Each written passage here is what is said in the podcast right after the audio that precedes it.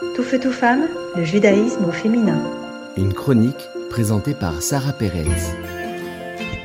Bonjour. Il existe un affect humain dans la vie de tout un chacun qui est fréquent et destructeur.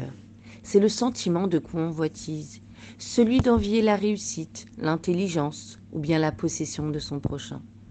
Cela provient d'un sentiment d'insécurité, de la peur de perdre quelqu'un, la peur de ne pas être unique ou la peur de ne pas être indispensable. Une personne qui n'a pas encore acquis une autonomie affective aura besoin de l'autre de manière possessive ou excessive. Cette émotion nocive peut également être due à un lien fragilisé ou peu stable avec sa figure d'attachement dans son enfance. Est-ce possible de transmuter ce sentiment de jalousie? Et comment? Donc, il faut tout d'abord admettre que ce mauvais trait existe en nous.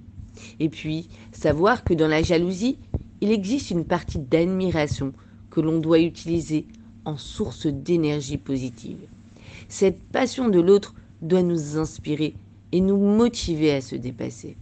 Être envieux de bonnes actions, comme le dit le maître du Talmud, Ravdini de Nahardea, la jalousie entre les maîtres augmente la sagesse.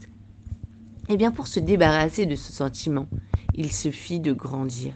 Oui, un enfant a du mal à gérer cette émotion, alors que pour l'adulte, cette difficulté sera moindre.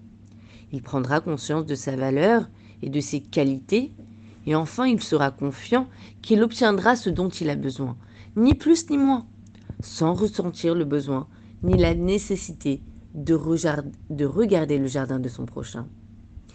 Eh bien, plusieurs commentateurs mettent en parallèle le dixième commandement, qui correspond à l'interdiction de convoitise, avec le cinquième commandement, qui est celui d'honorer ses parents.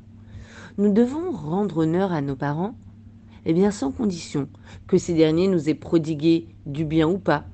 De même que nous n'avons pas choisi nos parents, nous leur devons respect et gratitude.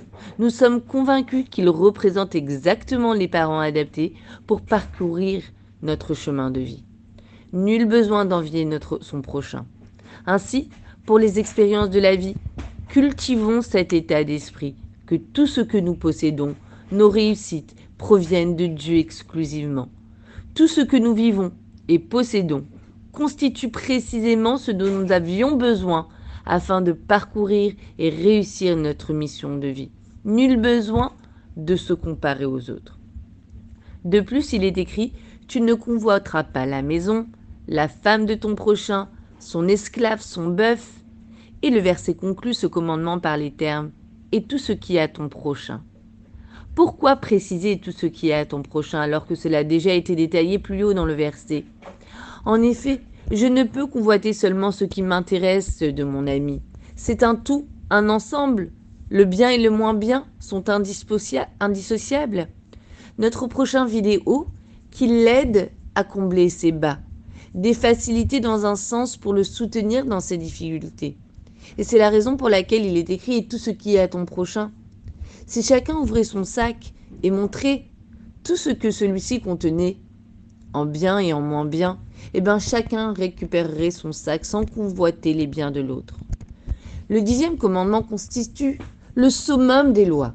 Et dans notre intérêt général, Dieu a constitué des lois nous interdisons de commettre des actions pouvant nuire à notre frère, notamment des défaits, des méfaits qui peuvent paraître évidents, tels que tuer, voler, mentir, que ce soit par la pensée, la parole ou l'action, et même dans le sentiment, oui.